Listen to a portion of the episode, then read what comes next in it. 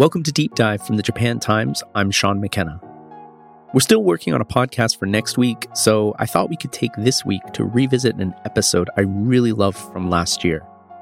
Contributing writer and photographer Lance Henderstein went down to Okinawa on assignment, and he wanted to travel the prefecture's southernmost islands by ferry for a piece on climate change and travel.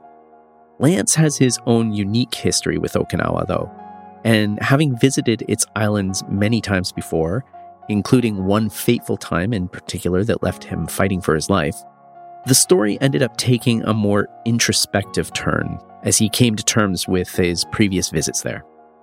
Those who know Okinawa may agree that there's a different vibe down there. Lance describes some of the outer islands as being a sanctuary for castaways and eccentrics who inhabit the middling in between of self imposed exile, where anyone who visits more than once is considered to be auditioning. There are a lot of poetic flourishes like that in the way he describes the islands and the people who live down there, and I think it's a great listen. We'll be back next week with a new episode, but until then, I hope you can enjoy this story as told by Lance himself as much as I did and still do.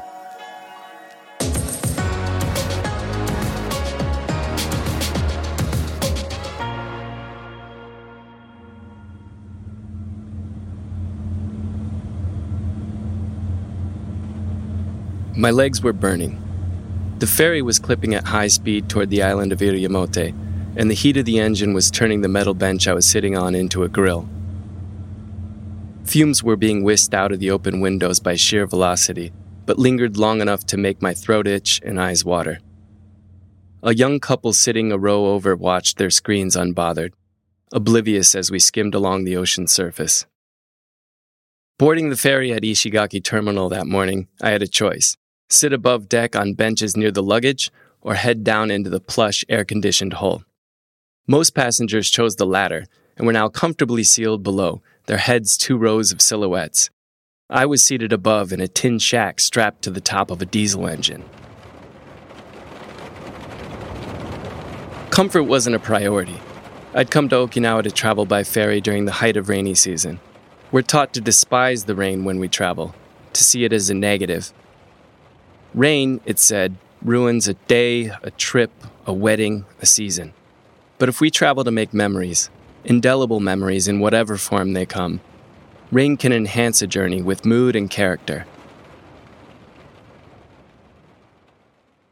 The smaller, faster ferries that run between the Yaeyama Islands aren't pleasure boats.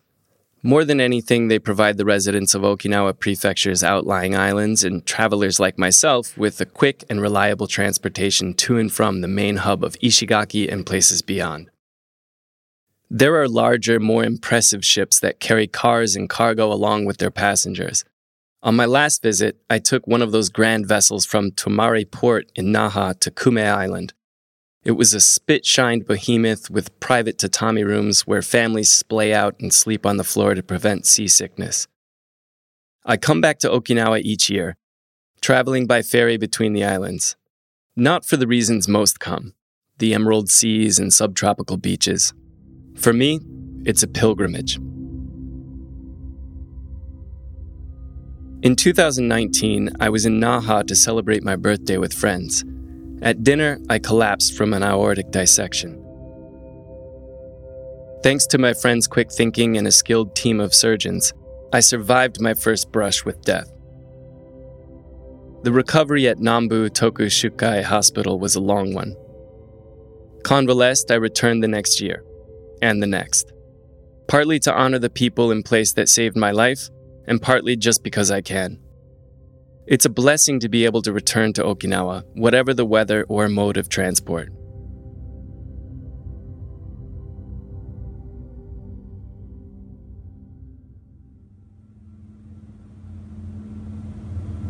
About halfway to Iriomote, the heat and fumes of the ferry engine became too much.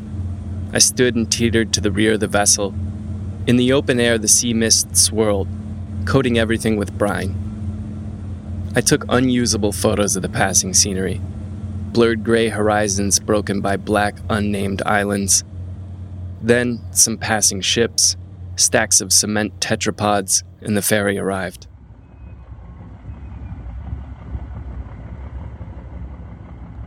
I'd been here once before. My friend Aoi Suzuki and her family run Takemori Inn, one of the few hotels here. This time I was staying in a newer annex, Shinminka Villa, which Aoi and her husband Ike manage. It's won a few architecture awards for its modern take on traditional Okinawan design. The size and amenities are meant for couples or small families, but options are limited on Iriomote, and I was keen to give Aoi's family some low season business. The ferry arrived at Taketomi port well before the 3 p.m. self check in. I decided to walk from the terminal to a nearby cafe called Kocha no Mise Hanazumi. The skies were darkening and drizzling rain, but I figured I could get there before it really came down. Like a lot of rural businesses, the cafe is run out of the owner's home. She appeared to be in her late 50s or early 60s, but in Okinawa it's hard to gauge. The long lifespans here warp the meaning of youth. When a century of life isn't out of the question, your 20s seem such a small fraction, it's hard to say what counts as young. After a quick lunch, I checked myself in and rested a bit before heading to the Suzuki's. When I arrived, the smell of barbecued meat and smoke were already in the air. I saw a half dozen people there to greet me. We ate together, grabbing pieces of grilled meat with chopsticks as they cooked. The neighbors told me about making their lives in such a remote place. Most of the men had come to join the families of their Iriomote born wives. Nearly everyone had side hustles to supplement their incomes. The daughter of one couple was in her last year of junior high and felt anxious to leave the small island for high school in the coming year. As we talked, the sunset intensified, blanketing everything in an orange and violet glow. Aoi suggested we go up to the roof of the building next door to get a better view. Her two sons, eight and four years old, led the way, bounding up the staircase. From the rooftop, the sea was visible to the northeast. The party carried on below us like a diorama, backlit by the ember glow of the setting sun. The boys played with a small replica of a basketball, like a miniature sun in their hands, and the youngest tried to pull himself up to get a view over the weathered walls. Sunsets are forgettable. Sunsets with people who welcome you in as one of their own, in a place far from everything, illuminate the valleys of your mind.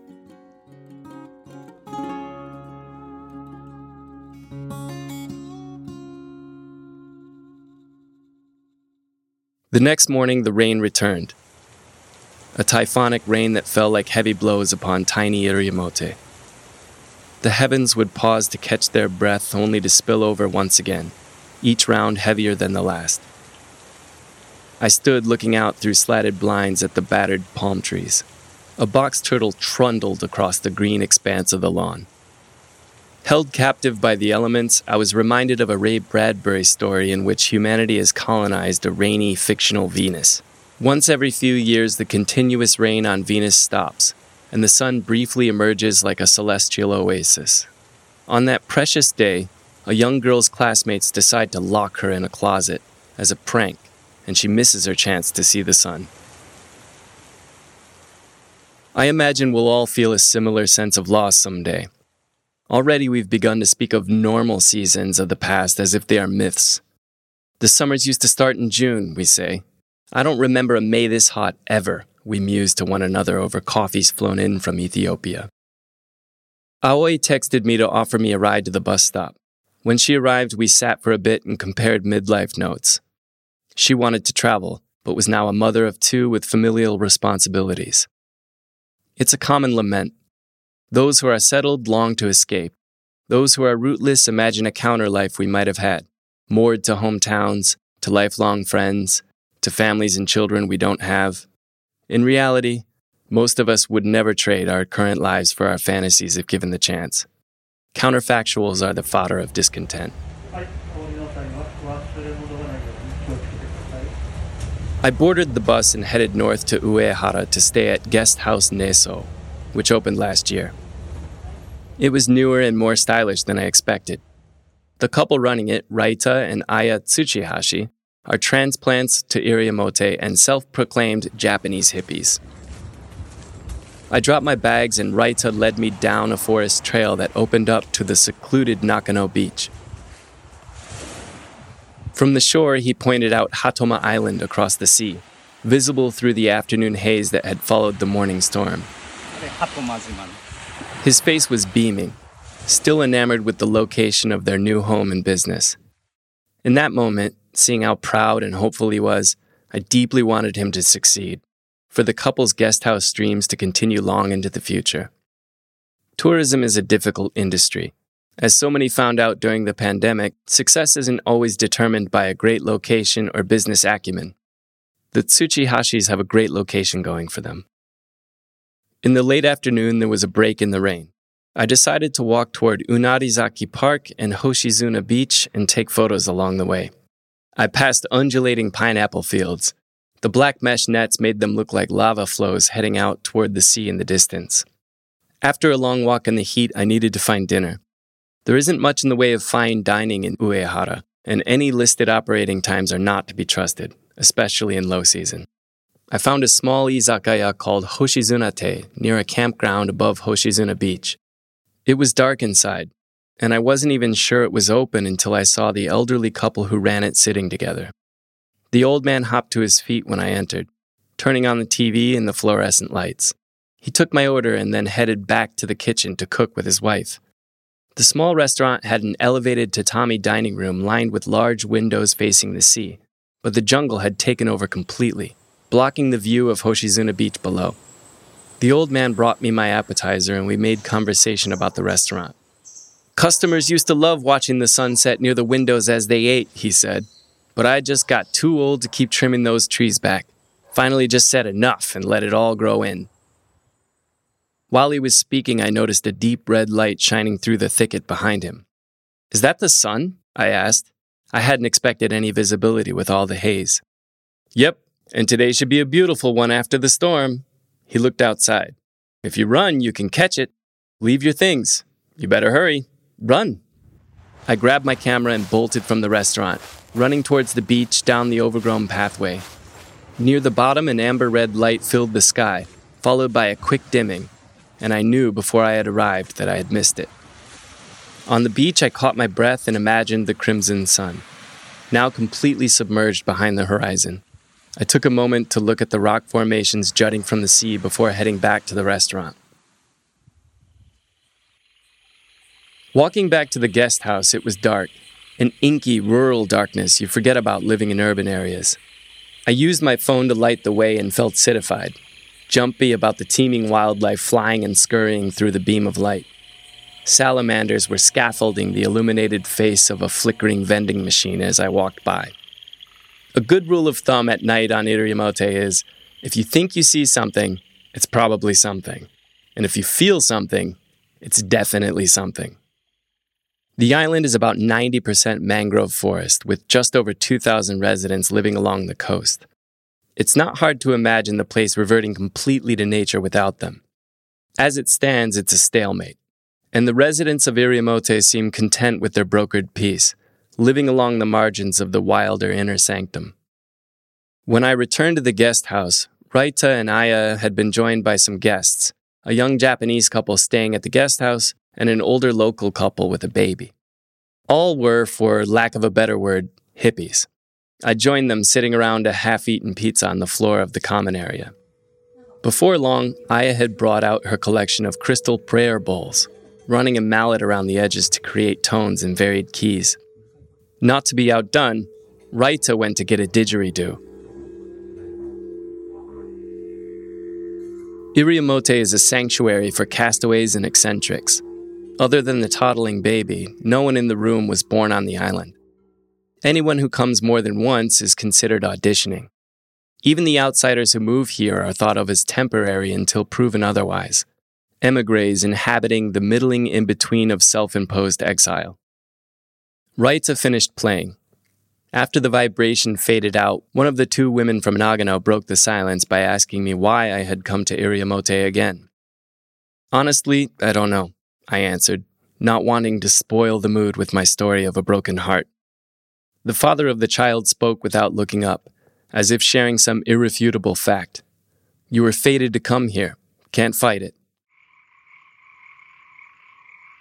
That night, I was awoken at around 3 a.m. by a symphony of frogs. I went to the window and opened it to get a better listen and decided to record it. A chorus of thousands of frogs oscillated in my ears, mirroring the drone of the instruments earlier. I imagined Raita as an amphibious didgeridoo conductor in the middle of a frog orchestra in the jungle. It was late.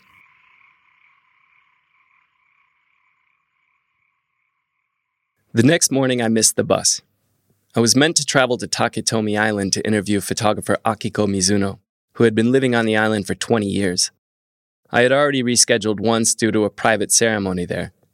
Every inn on Taketomi Island had said the same thing when I called.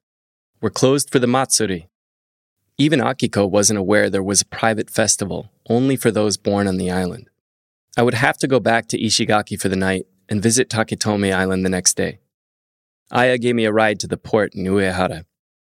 That evening in Ishigaki, without a plan and dodging intermittent sun showers, I decided to have dinner at a traditional izakaya called Paikaji. I took a seat at the counter and ordered an assortment of Okinawan standards deep fried gurukun, shimadofu, umibudo, and an Orion beer. An older man sitting two seats down got my attention and complimented my camera. Older guys tend to be into the gear, but he just wanted an in to talk. Realizing I could speak Japanese, he moved a chair closer and began showing me pictures of his sojourns around the world. Deep sea fishing in Ishigaki, hunting deer and bear in Hokkaido, visiting a gun range with an American friend in New York. Be it cameras or guns, the guy sure liked to shoot things. His face wore the palsied signs of a stroke, accentuated by the fact that he was now very drunk. Mid conversation, he abruptly stopped and proclaimed that he would soon go to heaven. I said, Me too. Maybe he thought I was joking or just clumsily dodging an uncomfortable topic. I think he expected me to ask him why. I refrained from showing him the scars on my chest to explain. A lull fell over our conversation. Our wry smiles seemed to confirm we shared something unspoken a liminal proximity to death and to home. We shared another bottle of beer. After some back and forth, he excused himself, paid his bill, and left. Almost immediately, the staff began to apologize for him. He's a regular customer, they explained. He eats here every time he comes back to Ishigaki, which is often. The head waiter smiled and asked if the man had told me his name. I realized we hadn't properly introduced each other. His name is Terafuku. Rare name. Know what it means? I did. Temple Blessing. I smiled at the poetry of it. On the ferry to Taketomi Island the next morning, I chose to sit in the plush, air conditioned room with the other passengers. The captain announced the travel time and destination, and I felt lucky to be headed to a new location to meet new people. I'm probably happiest when setting off on a journey, never too eager to arrive. I have, without really planning to, arranged my life around such moments. Whatever comes after the departure is incidental to the journey itself. We say travelers choose experiences over possessions, but for the truly nomadic, those who've abandoned the very concept of home, experiences are possessions, tangible things as real as any item packed into a bag. For the committed traveler, life choices are an act of curation, a collection of scenes to relive someday as it all winds down. The details blur and fade, but inevitably, the stories we remember will emerge as the only true belongings we ever really had.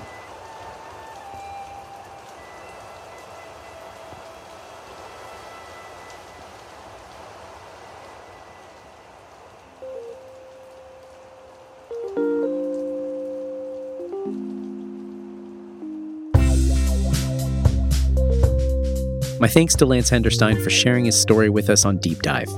If you want to check out the pictures he took for the piece, then please head to japantimes.co.jp. I'll leave a link to the story in the show notes.